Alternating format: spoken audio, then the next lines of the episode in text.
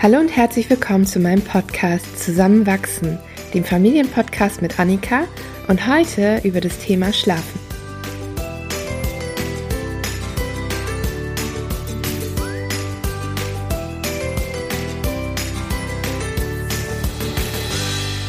Welches ist das wohl größte Problem von Eltern, worüber sich die Eltern beschweren bzw. worüber sich die Eltern häufig austauschen. Genau, das Thema Schlaf. Häufig kommen Eltern zu mir und sagen, mein Kind schläft schlecht. Jetzt ist einfach die Frage, was ist die Definition von schlecht? Was heißt, man schläft schlecht oder man schläft vielleicht auch gut, beziehungsweise das Kind schläft schlecht oder schläft gut. Die Deutung bzw. die eigene Empfindung vom Gutschlafen und Schlechtschlafen ist von Person zu Person total unterschiedlich und wird auch einfach ganz anders wahrgenommen. Die Empfindungen hängen oft oder häufig mit den Erwartungshaltungen zusammen, die man an das Schlafen hat. Wie häufig ein Neugeborenes bzw. auch ein Säugling wach wird pro Nacht, kann von stündlich sein bis vielleicht einmal die Nacht. Und was da für jede Familie schlecht schlafen bedeutet, kann ich natürlich so gar nicht sagen, weil für manche ist schlecht schlafen, wenn die Kinder sich stündlich melden.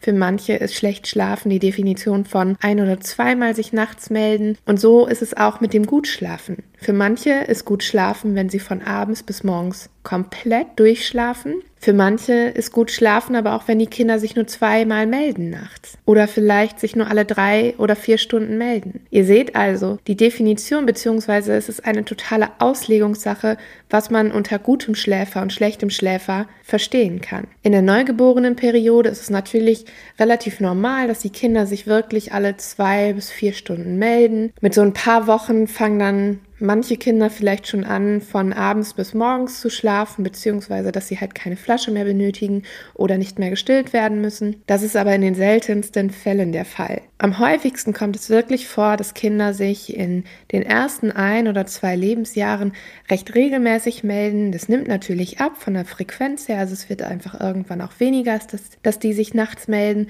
Aber so im, vor allem im ersten halben Lebensjahr ist es noch recht normal, dass Kinder sich alle zwei Stunden zum Stillen oder für die Flasche melden und eher untypisch, dass Kinder wirklich komplett von abends bis morgens schlafen. Das ist schön für die Eltern, das ist sehr erholsam für die Eltern, aber man darf natürlich nicht immer vom Besten ausgehen, sondern sollte sich lieber positiv überraschen lassen, da wir bei den Erwartungshaltungen, beziehungsweise da habe ich in der Folge der Erwartungshaltung ja schon drüber gesprochen, dass man sich die Erwartungshaltung einfach ein bisschen niedriger setzen sollte, damit man mit der Situation einfach besser zurechtkommt. Von manchen Eltern wird dann gesagt, mein Kind schläft schon durch. Oder ich wünsche mir so sehr, dass mein Kind durchschläft. Was heißt denn eigentlich durchschlafen? Wo ist da die Definition? Was verstehst du unter durchschlafen? Wenn man Eltern fragt, ist es meistens, dass die Kinder wirklich von abends bis morgens komplett durchschlafen, keine Flasche brauchen, man nicht hin muss und die Kinder die ganze Nacht Ruhe geben. Wenn man es aus der wissenschaftlichen Sicht sieht, ist es nicht der Fall, dass ein Kind komplett die ganze Nacht Ruhe geben muss, sondern dass oder dass man schon von Durchschlafen spricht, wenn das Kind sechs bis acht Stunden am Stück Ruhe gibt und sich nicht meldet. Das heißt nicht, dass das Kind sechs bis acht Stunden am Stück schläft, sondern eher, dass das Kind sich in dieser Zeit auch selber wieder in den Schlaf begleiten kann. Und was denkst du, ab wann schläft ein Kind denn durch? Jeder hat eine andere Vorstellung. Manche denken, das ist mit ein paar Wochen, weil sie das vielleicht aus ihrem Freundeskreis gehört haben, dass das Kind halt so früh schon durchgeschlafen hat. Manche gehen davon aus, dass es erst mit drei Jahren passiert. Manche gehen davon aus, dass es mit einem halben Jahr passiert. Aber ich habe auch schon ganz, ganz häufig gehört, dass viele davon ausgehen, dass es halt erst mit ein paar Jahren passiert, beziehungsweise dass die Kinder es schaffen, durchzuschlafen. Diese Frage stelle ich in meinen Schlafworkshops und Schlafcoachings natürlich auch immer wieder, um einfach auch so ein bisschen Bezug wieder zurück zur Realität zu bekommen, dass man das zum einen gar nicht genau sagen kann, weil jedes Kind ist individuell, jedes Kind ist unterschiedlich und jedes Kind braucht unterschiedlich lange Einschlafbegleitung und Hilfen, um in der Nacht sich auch selber wieder in den Schlaf zu begleiten, falls sie wieder wach werden. Und dann frage ich dich noch, denk mal an deine Schlafsituation. Schläfst du die ganze Nacht durch? Gehst du abends um 10 ins Bett und wachst morgens erst um 6, 7 oder 8 Uhr vielleicht auf? Hast die ganze Nacht durchgeschlafen? Viele können das vielleicht mit Ja beantworten, aber meistens ist es gar nicht so. Man wird nachts wach, dreht sich vielleicht, weil man einfach die Position mal wechseln muss, weil man sich auf die andere Seite drehen möchte oder auf den Bauch Bauch, auf den Rücken, man trinkt vielleicht einen Schluck und man schläft direkt wieder ein. Wir Erwachsenen schlafen auch nicht komplett von abends bis morgens durch, eher in den seltensten Fällen. Man hat zumindest immer wieder phasenweise, wo man vielleicht gerade ganz kurz nur wach geworden ist, aber man schläft nicht die ganze Nacht gleich tief. Und wenn wir das schon nicht schaffen, können wir das von unseren Kindern halt auch einfach nicht verlangen. Wenn man sonst noch auf das Schlafverhalten der Kinder guckt, ist es auch ganz, ganz unterschiedlich, wie viel Schlaf die Kinder brauchen. Auch hier vergleiche ich das immer gerne mit uns Erwachsenen. Wie viel Schlaf braucht ein Erwachsener? Gibt es da eine gewisse Stundenanzahl, die ein Erwachsener schläft? Oder kann man sagen, wenn man um 10 Uhr abends ins Bett geht, ist man morgens um 6 fit? Gibt es da irgendwelche Richtlinien? Gibt es da irgendwelche Durchschnittswerte? Und da kann ich eigentlich nur sagen, dass jeder Mensch individuell ist und jeder einen anderen Schlafbedarf hat. Und ich kann euch das von uns berichten. Ich bin eine Person, die recht viel Schlaf braucht und mein Mann ist ein Frühaufsteher und braucht einfach gar nicht so viel Schlaf, wie ich das vielleicht brauche. Und so sind die Kinder genauso unterschiedlich wie wir Erwachsenen und jedes Kind hat seinen eigenen Schlafbedarf und darauf muss man einfach achten. Natürlich gibt es auch altersentsprechende Tabellen und Grafiken, wo abzulesen ist, wie viel Schlaf ein Kind braucht. Danach kann man sich natürlich ungefähr auch richten, um einfach einschätzen zu können, vor allem jetzt so im Schlafcoaching, ob man an der Schlafmenge, an der Schlafqualität einfach was ändern muss oder um zu schauen, ob man einfach an der Schlafmenge was ändern muss, weshalb das Kind schlecht schläft. Dann ist auch immer wieder ein leidiges Thema die Einschlafbegleitung. Wie lange begleite ich mein Kind in den Schlaf? Häufig hört man mit einem Jahr oder anderthalb, wie du begleitest dein Kind noch in den Schlaf? Ja, ich begleite mein Kind noch in den Schlaf. Und warum? Weil mein Kind das noch braucht. Und es ist total egal, wie lange man das macht. Solange es sich für dich und dein Kind und deinen Partner oder deine Partnerin gut anfühlt, macht es so weiter. Auch hier gibt es keinen Standardwert oder ein Standardalter, wo man sagen kann, ab dann und dann muss dein Kind alleine einschlafen. Nein, so ist es nicht. Eher im Gegenteil. Die Kinder brauchen unsere Nähe nachts und die brauchen diese Sicherheit, wenn sie wach werden, dass jemand kommt, dass jemand ihnen hilft, wieder in den Schlaf zu kommen. Und auch hier ist wieder jedes Kind individuell und zeigt euch ganz genau, wann es vielleicht weniger Einschlafbegleitung braucht, beziehungsweise weniger Hilfestellung zum Einschlafen und wann es vielleicht soweit ist und es alleine schafft. Es gibt natürlich Babys, die schon als Neugeborenes recht wenig Einschlafhilfe brauchen und mal hier, mal da einschlafen, da, wo sie gerade liegen, einschlafen, ohne dass die Mama oder der Papa jetzt mit dem Kind hin und her laufen muss, schuckeln muss, tragen muss, stillen, Flasche füttern oder ähnliches. Und den Kindern fällt es natürlich auch später leichter, alleine in den Schlaf zu kommen und auch nachts sich wieder alleine in den Schlaf zu begleiten. Manche Kinder brauchen da einfach ganz, ganz viel Nähe und Sicherheit und Zuneigung und es ist auch vollkommen okay. Wir brauchen auch jeder unterschiedlich viel körperliche Nähe. Manche brauchen auch die körperliche Nähe und die Zuneigung vom Partner oder von der Partnerin, um gut schlafen zu können. Und warum sollen unsere Kinder das denn können, das Einschlafen ohne eine Bezugsperson? Und wir selber schlafen im Arm unseres Partners ein. Ist auch irgendwie ein bisschen kurios, ne? Die Kinder müssen das können und wir schlafen nämlich auch am besten, wenn unser Partner daneben liegt. Erinnert euch mal, wenn euer Partner oder Partnerin vielleicht unterwegs ist, wie schlecht ihr schlaft. Und das projiziert einfach mal auf eure Kinder. Und die Entscheidung, wie lange ein Kind in den Schlaf begleitet wird, liegt natürlich am Kind beziehungsweise auch an euch Eltern, weil wenn ihr irgendwann sagt, ich kann nicht mehr, ich möchte was an der Situation ändern, könnt ihr auch was dran ändern. Ihr müsst da nur bereit zu sein und es muss natürlich alles im Rahmen sein, dass es dem Kind gut tut beziehungsweise nicht negativ schadet. Die Begleitung in den Schlaf beziehungsweise auch die nächtliche Unruhe vielleicht ist natürlich auch phasenweise mal ganz, ganz unterschiedlich. Mal klappt es phasenweise total gut und man ist einfach froh, dass das Kind sich vielleicht nur einmal meldet nach, dass die Einschlafbegleitung vielleicht wirklich kürzeste Zeit dauert und ich sage jetzt extra keine Zeitangabe, weil das auch wieder individuell ist. Von zwei Minuten Einschlafbegleitung bis zu einer Stunde, das ist natürlich auch wieder jeder beziehungsweise jede Familie hatte einfach ihre individuelle Zeit die das Kind braucht, um in den Schlaf zu kommen. Und dann gibt es aber auch wieder die Phasen, wo es super schwierig ist, wo auch vielleicht die Kinder, die eigentlich ganz, ganz toll schon alleine einschlafen können, dann wieder mehr Hilfe zur Regulation brauchen, mehr Hilfe, um wieder in den Schlaf zu kommen, mehr körperliche Nähe. Und diese Phasen kommen immer wieder.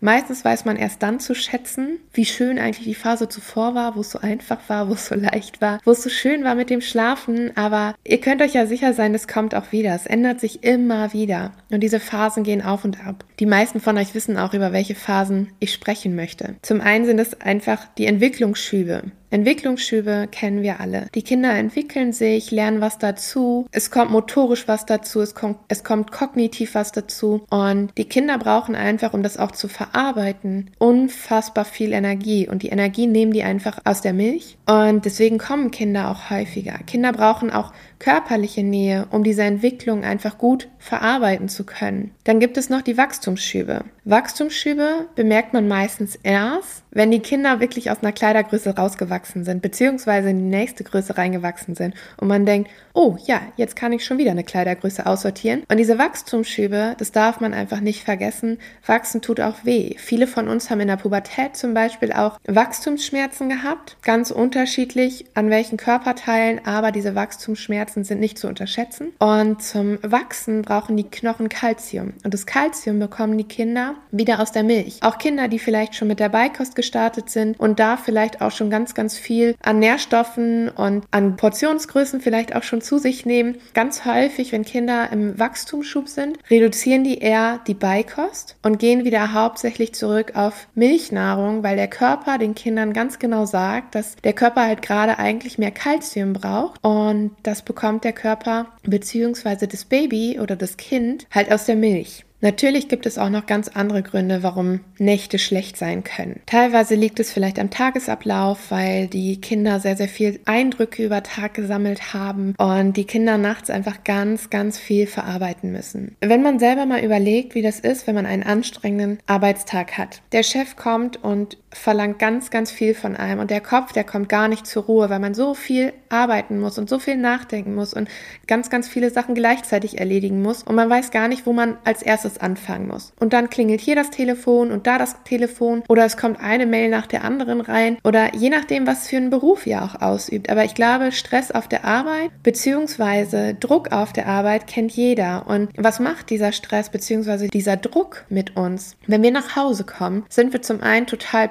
Und wenn wir dann ins Bett gehen, weil wir müde sind, weil der Tag so anstrengend war, kommen wir abends aber trotzdem nicht zur Ruhe. Wir können nicht in den Schlaf finden, beziehungsweise wenn wir dann in den Schlaf gefunden haben, werden wir immer wieder wach und wir denken immer wieder über den Tag nach. Und das ist bei unseren Kindern halt genauso. Die Kinder müssen den Tag verarbeiten und das Gehirn steht nachts einfach nicht still. Und daher sind Kinder ganz, ganz häufig, wenn man anstrengende Tage hatte, beziehungsweise Tage, an denen viel passiert ist oder die Kinder in Entwicklungsschüben sind, dann ist der Kopf nachts einfach mit der Verarbeitung zugange. Viele Eltern wissen das auch vorher schon, wenn man zum Beispiel Besuch bekommt oder einen Geburtstag feiert oder irgendwo hinfährt, wo viel los ist. Viele Eltern wissen einfach vorher schon, dass die Nacht dann einfach schlecht wird. Weitere Punkte sind natürlich auch Zeiten, wo die Kinder zum Beispiel Zähne bekommen. Ich glaube, alle Eltern, die Kinder haben, die schon Zähne haben, wissen ganz genau, wovon ich spreche. Die Zeit des Zahnens ist super anstrengend und super kräftezehrend.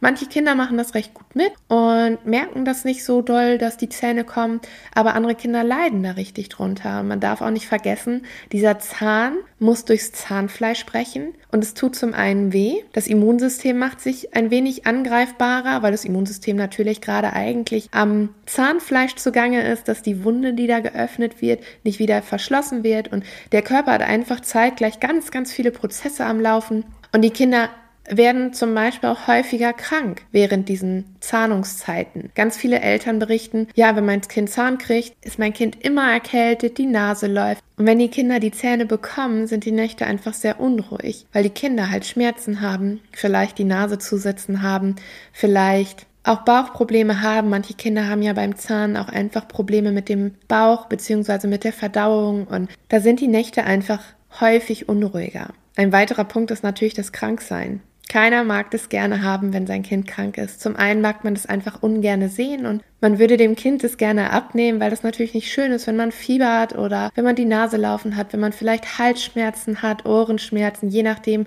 welche Erkrankung auch gerade da ist. Und dass man mit einer geschlossenen Nase, Husten oder ähnlichem einfach schlechter schlafen kann, ist ja auch ganz klar. Und eigentlich brauchen die Kinder gerade in dieser Zeit ganz, ganz viel Schlaf, um wieder fit zu werden. Die schlafen dann häufig über Tag mehr und holen sich so natürlich ihren Schlaf wieder rein, aber die Kinder schaffen es häufig nicht lange an einem Stück zu schlafen, so dass es auch sehr anstrengend und zermürbend natürlich nachts ist. Weitere Punkte sind natürlich auch Unverträglichkeiten oder Unwohlsein, generelles Unwohlsein und ähm, da könnte ich jetzt, glaube ich, eine Riesenliste aufzählen, wo es noch alles dran liegen könnte, warum Kinder schlecht schlafen. Aber ich möchte jetzt eher mit euch darauf eingehen, was den Kindern hilft, damit sie besser in den Schlaf kommen, beziehungsweise einfach ein wenig besser schlafen. Zum einen ist es natürlich ganz, ganz wichtig und das ist der oberste Punkt beim Schlafen, dass man den Kindern die Sicherheit geben muss. In der Folge der Steinzeitbabys habe ich ja schon drüber gesprochen, dass Kinder instinktiv nicht darauf vorbereitet sind, alleine gelassen zu sein und alleine einschlafen zu können. Es ist instinktiv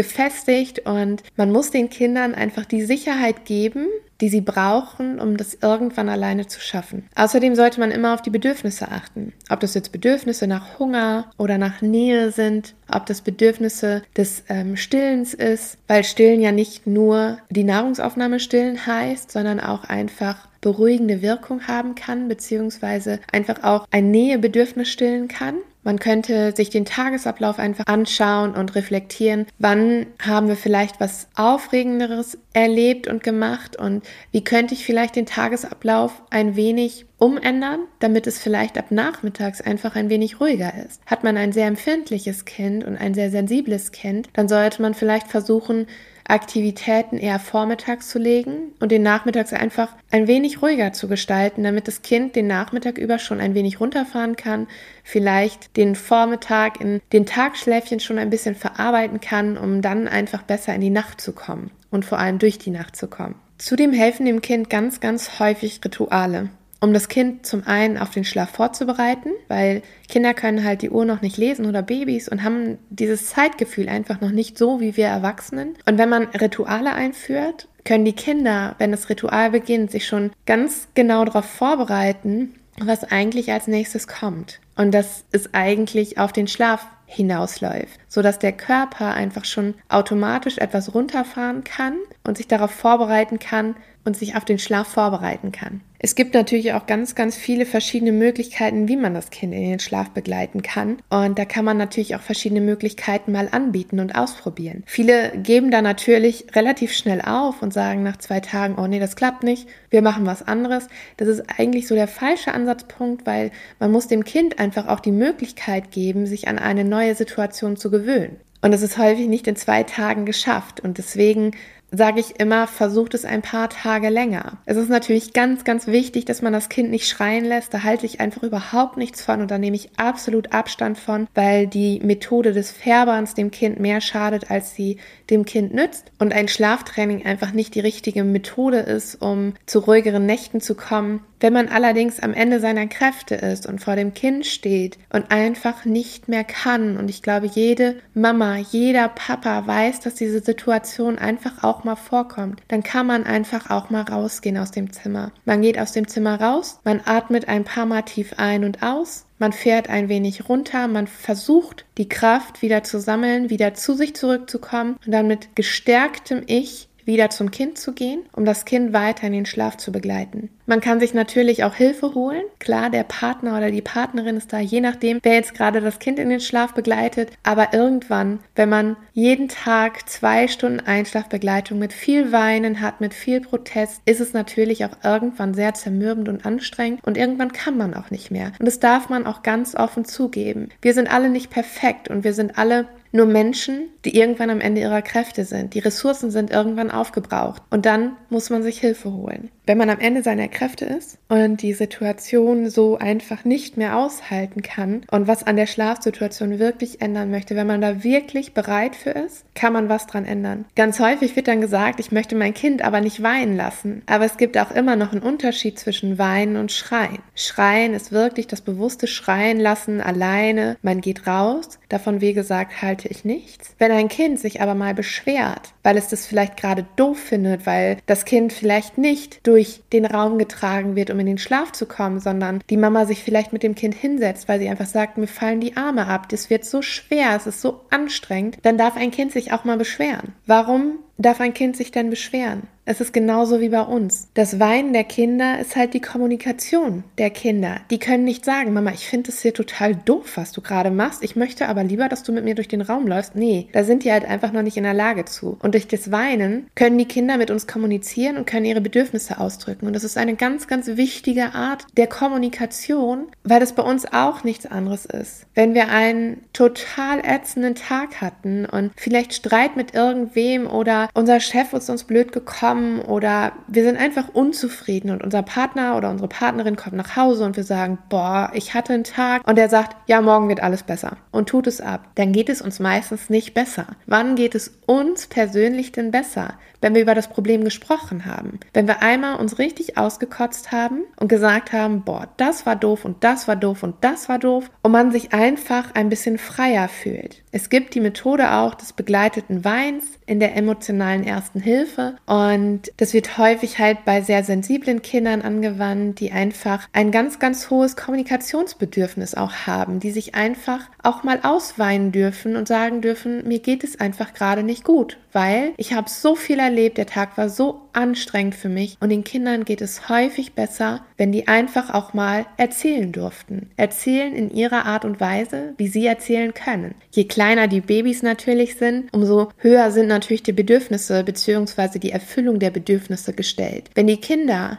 oder die Babys aber irgendwann in einem Alter sind, wo die Eltern sagen, wir können einfach nicht mehr, dann darf auch an der Situation was geändert werden. Und solange ihr eure Kinder, eure Babys dabei begleitet und sie nicht alleine lasst und ihnen gut zusprecht und sagt, Mama ist da, Papa ist da, wir begleiten dich und wir hören dir zu. Es ist vollkommen okay, dass du weinst. Es ist vollkommen okay, dass du uns erzählst, wie schwer dein Tag heute war, wie anstrengend dein Tag heute war, wie doof du vielleicht die Situation findest kannst. Und diese gute Begleitung und diese körpernahe bzw. diese enge Begleitung ist so unfassbar wichtig. Das Kind muss einfach in der eigenen Trauer gerade begleitet werden. Häufig ist es so, dass zu Anfang die Frauen die Einschlafsituation übernehmen weil die Frauen vielleicht am Stillen sind oder weil die Frauen sowieso den ganzen Tag mit dem Kind zu Hause sind und einfach besser die Signale deuten können. Und die Frauen laufen häufig irgendwann aber auf dem Zahnfleisch. Irgendwann können sie nicht mehr. Und wenn man überlegt, was wir Mütter alles machen, was wir den ganzen Tag leisten und ähm, ja, unseren Partner da so wenig mit einbeziehen, ist es doch ganz, ganz klar, wo wir die Männer doch um Hilfe bitten können. Man kann den Papa einfach fragen, ob er die Einschlafsituation übernimmt. Und das rate ich ganz, ganz häufig, weil die Väter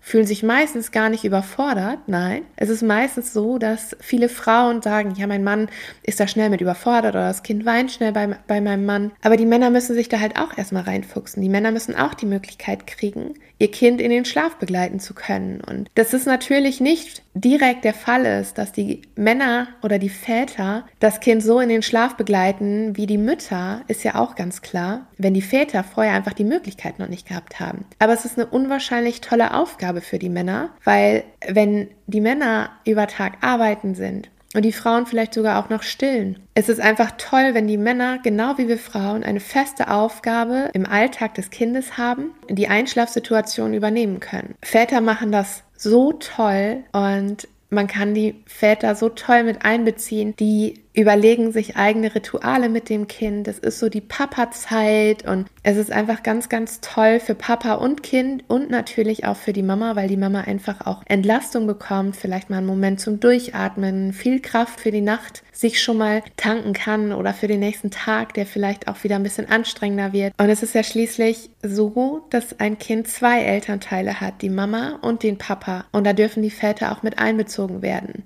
Wie gesagt, es ist häufig nicht so, dass Männer nicht mit einbezogen werden wollen. Wir Frauen müssen da bereit für sein. Es ist auch okay, wenn man da am Anfang noch nicht bereit für ist, aber irgendwann, wenn man einfach merkt, dass es nicht mehr geht, muss man das zugeben und dann steht der Partner einem zur Seite und der Partner wird sofort reagieren und sofort die Situation übernehmen wollen. Man leidet nämlich echt unter Schlafmangel in den ersten Monaten, in den ersten Jahren, je nachdem, wie lange das geht. Und der Schlafmangel fängt ja nicht erst ab Geburt an. Der Schlafmangel fängt nicht an, wenn das Baby da ist. Nein. Ich glaube, jede Mutter weiß, beziehungsweise erinnert sich noch daran, dass es auch in der Schwangerschaft schon so ist, dass man nicht mehr schläft wie zuvor. Durch Hormone, durch den wachsenden Bauch, durch ganz viele unterschiedliche Faktoren. Und auf den Schlafmangel und andere Dinge der Schwangerschaft möchte ich gerne mit euch in der nächsten Folge eingehen, wo ich eine tolle Freundin und Hebamme, die auch Mama ist von zwei Kindern, zu Besuch habe. Und sie wird uns aus der Sicht als Mama und Hebamme berichten, wie die mentalen Veränderungen und die Sichtweisen einer Schwangerschaft sind und was sich da sonst noch so verändert. Seid ganz, ganz gespannt, wie die nächste Folge wird. Ich hoffe, dass euch diese Folge gefallen hat. Und wenn sie euch gefallen hat, abonniert gerne den Podcast, folgt mir auf Instagram unter Annika Kirchner Haaren oder schaut mal auf meiner Homepage www.annika kirchner.de. Wenn ihr Interesse an einem Schlafworkshop oder einem Schlafcoaching habt, könnt ihr mich natürlich jederzeit anschreiben und ich helfe euch natürlich total gerne, damit ihr eure Schlafsituation ein wenig verbessern könnt und ja, ich freue mich, wenn ihr beim nächsten Mal wieder dabei seid